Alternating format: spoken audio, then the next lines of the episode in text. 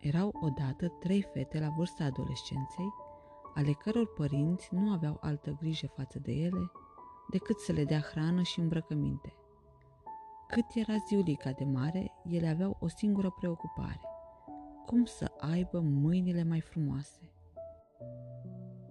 Într-o zi senină de vară, în timp ce se plimbau printr-un parc, li se alătură o altă fată, cam de vârsta măritișului. Aceasta asculta conversația despre marea lor preocupare ce o aveau, de a-și păstra mâinile cât mai frumoase. Și instinctiv, fata și-a privit propriile mâini. Ce e drept, văzu că ale ei erau cam butucănoase, cu unele bătături din cauza muncii, dar erau curate și îngrijite, cu unghiile tăiate frumos, nu lungi și vopsite cum erau ale celor trei adolescente. Pe când se întorceau din plimbare, le-a apărut în cale o bunicuță, nu prea elegant îmbrăcată și tare obosită, care le-a rugat pe fete să o ajute să urce dealul, mai ales că avea și o sacoșă destul de grea în mână. Cele trei fete au cam strâmbat din nas, uitându-se cu jale la mâinile lor și nici nu s-au gândit să se miște din loc. Însă fata cea harnică a luat sacoșa într-o mână, iar cu cealaltă sprijinind-o pe bătrână, au început încet încet să urce dealul.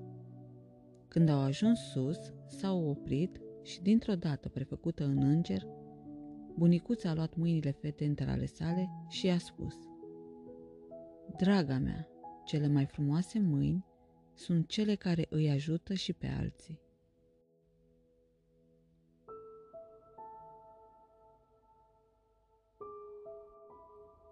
Și cine dintre voi, dragi copii, nu ar fi de acord cu aceasta? Mâinile frumoase care nu sunt și folositoare sunt de cele mai multe ori urâte.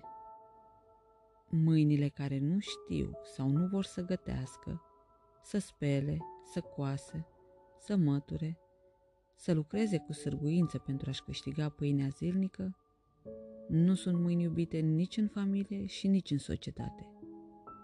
Iar mai devreme sau mai târziu, Bieții părinți vor primi pedeapsă de la Dumnezeu pentru că nu și-au crescut copiii de mici în frica de Dumnezeu ca să fie mereu de ajutor semenilor.